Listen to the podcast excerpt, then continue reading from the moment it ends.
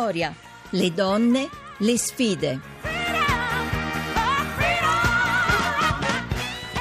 Bentornati, bentornati con noi all'ascolto di Vittoria, di nuovo buona serata da Maria Teresa Lamberti. Noi adesso siamo collegati con la direttrice di un periodico femminile che sarà con noi per tutta la settimana, con cui ci accingiamo naturalmente ad affrontare un argomento di attualità. Io vi ricordo intanto che se volete scriverci potete farlo a vittoria.it, se volete partecipare attraverso Twitter usate hashtag Vittoria Radio 1 per riascoltare la trasmissione in podcast cercate vittoria.rai.it e allora benvenuta con noi ad Annalisa Manfreda direttrice di Donna Moderna Ciao Maria Teresa.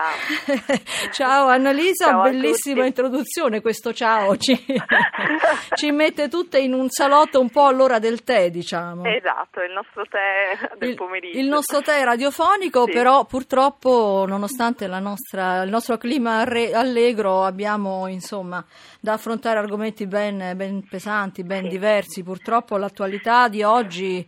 Eh, esatto, non, non, non, avremmo voluto iniziare così. Non avremmo mai voluto esatto. iniziare iniziare così perché purtroppo ci tocca ancora parlare di femminicidi. Solo a Milano, tra l'altro, due donne sono state uccise la settimana scorsa e già dall'inizio del 2016 ci sono state oltre 30 femminicidi. Nel, nel, sì, nel 17 perché nel 2016 avevamo chiuso con tipo 120. Ma io perché evidentemente non voglio crescere, sì. continuo a dire... Esatto.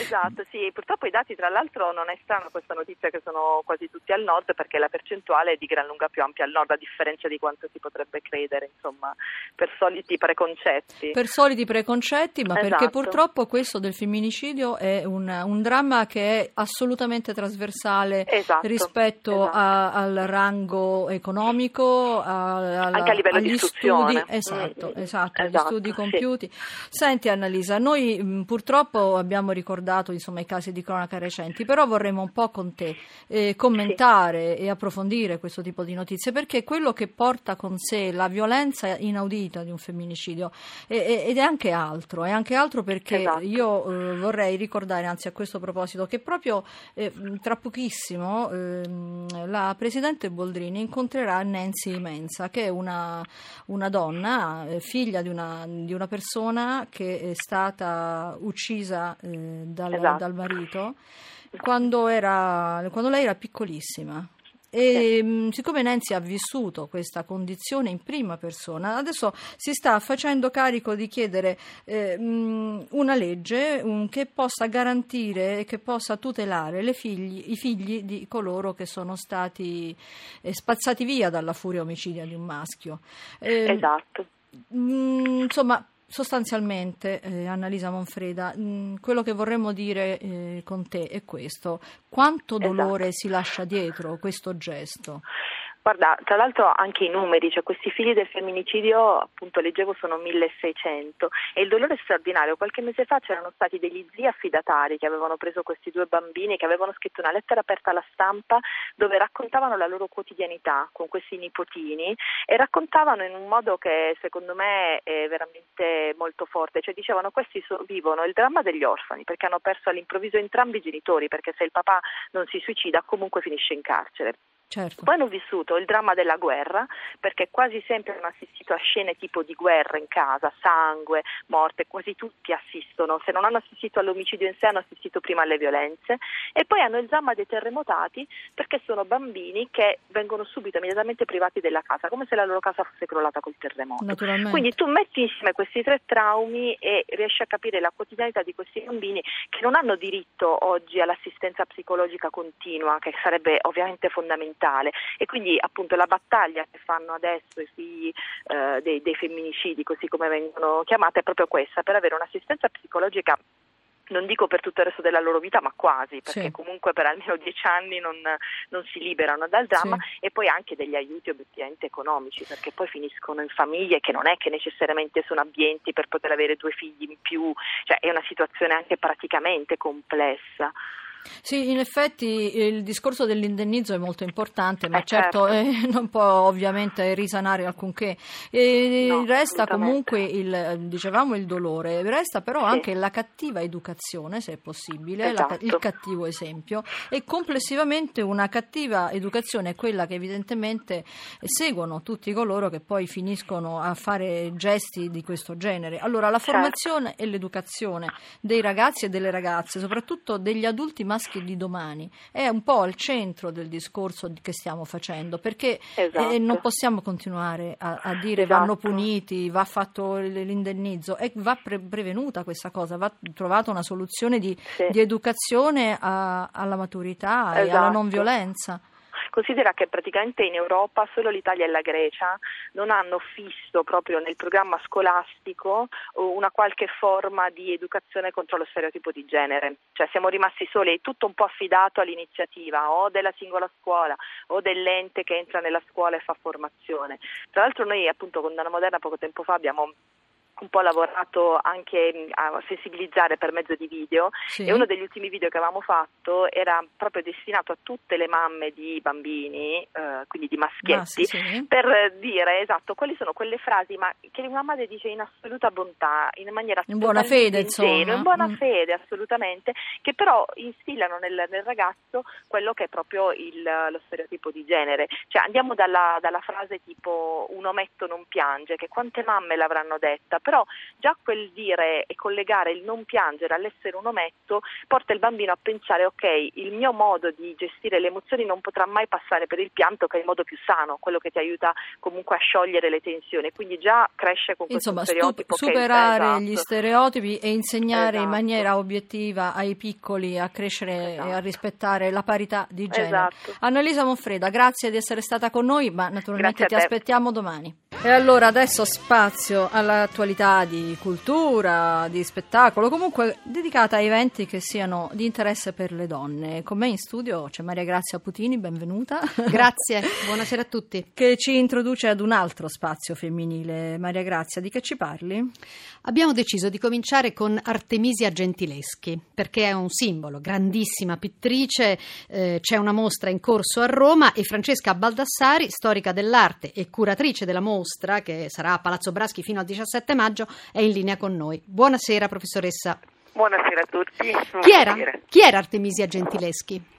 Eh, Artemisia Gentileschi è stata una grande pittrice che è riuscita a fare dei capolavori che sono ammirati da tutti oggi, sono soprattutto le celebri Giuditte, da quella della Galleria Palatina, quella del Museo di Capodimonte di Napoli, da quella della mh, Galleria degli Uffizi di Firenze, tutte in mostra e mh, è stata una pittrice mh, che mutava pelle, camaleontica, capace di dipingere a Roma un po' come il padre Orazio, che è stato suo maestro e quindi le ha permesso di essere una grandissima figlia d'arte. Orazio Gentileschi è uno dei pittori più importanti del nostro Seicento italiano.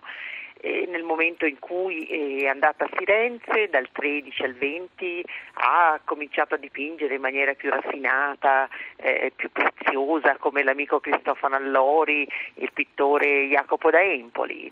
Professoressa andata- Baldassari, qualcuno l'avvicinava a Caravaggio per far immaginare chi non ha visto la mostra, chi non conosce Artemisia, eh, come sono i suoi quadri, come dipingeva, cioè quali colori, quali luci, quali ombre. Eh, dunque, il Caravaggio non sappiamo se eh, Artemisia l'ha visto oh, prima che partisse per Firenze, quindi diventasse una grande pittrice nel 13 perché era troppo piccola quando già Caravaggio comunque era famoso. Certo l'ha filtrato attraverso il padre Orazio che ne è stato uno dei seguaci.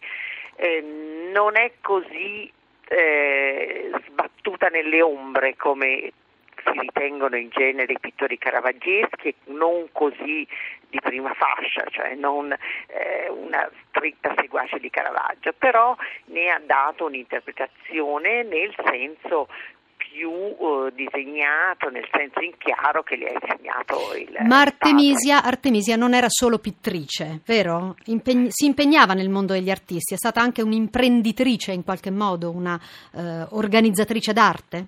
È stata una pittrice che eh, ha avuto nella fase napoletana una bottega. E quindi immaginate il, questa donna che ha fatto dello stupro un una storia importante di riscatto e di autodeterminazione, ammirata, eh, che lavorava con i pittori uomini, eh, che era un'eccezione al tempo, unica donna ad essere ammessa all'Accademia del Disegno nel 1616 a Firenze e alla fine a Napoli crea una bottega dove tutti i pittori eh, napoletani lavorano e collaborano con lei. Perché Artemisia non ha fatto scuola? Cioè perché non ci sono state altre pittrici no, donne? Diciamo eh, che aveva una figlia che, che le ha, che sappiamo che è stata pittrice. Certo non ha avuto il talento di lei. Il, il suo compagno che l'aiutava nella fase finale, Onofrio Palumbo, poi è diventato un pittore anche lui.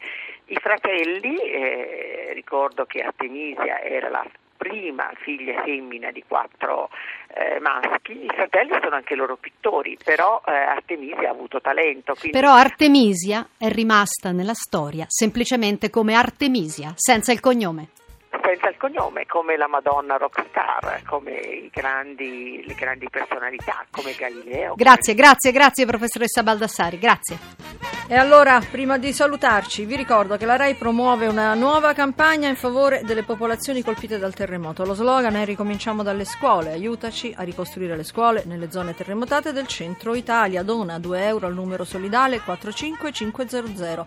Basta un sms da telefono cellulare o una chiamata da telefono fisso. Dunque, scriveteci, scriveteci vittoria.rai.it per riascoltare la trasmissione in podcast, cercate vittoria.rai.it e adesso linea al GR1 Economia, condotto da Stefano Marcucci. Hanno lavorato a questa puntata Laura Rizzo e Luca Torrisi in redazione, alla console eh, Max Gambino, per l'organizzazione Rita Mari, la regia di Massimo Quaglio. Io naturalmente vi aspetto domani alle 17.05 dopo il giornale radio. Buona serata da Maria Teresa Lamberti.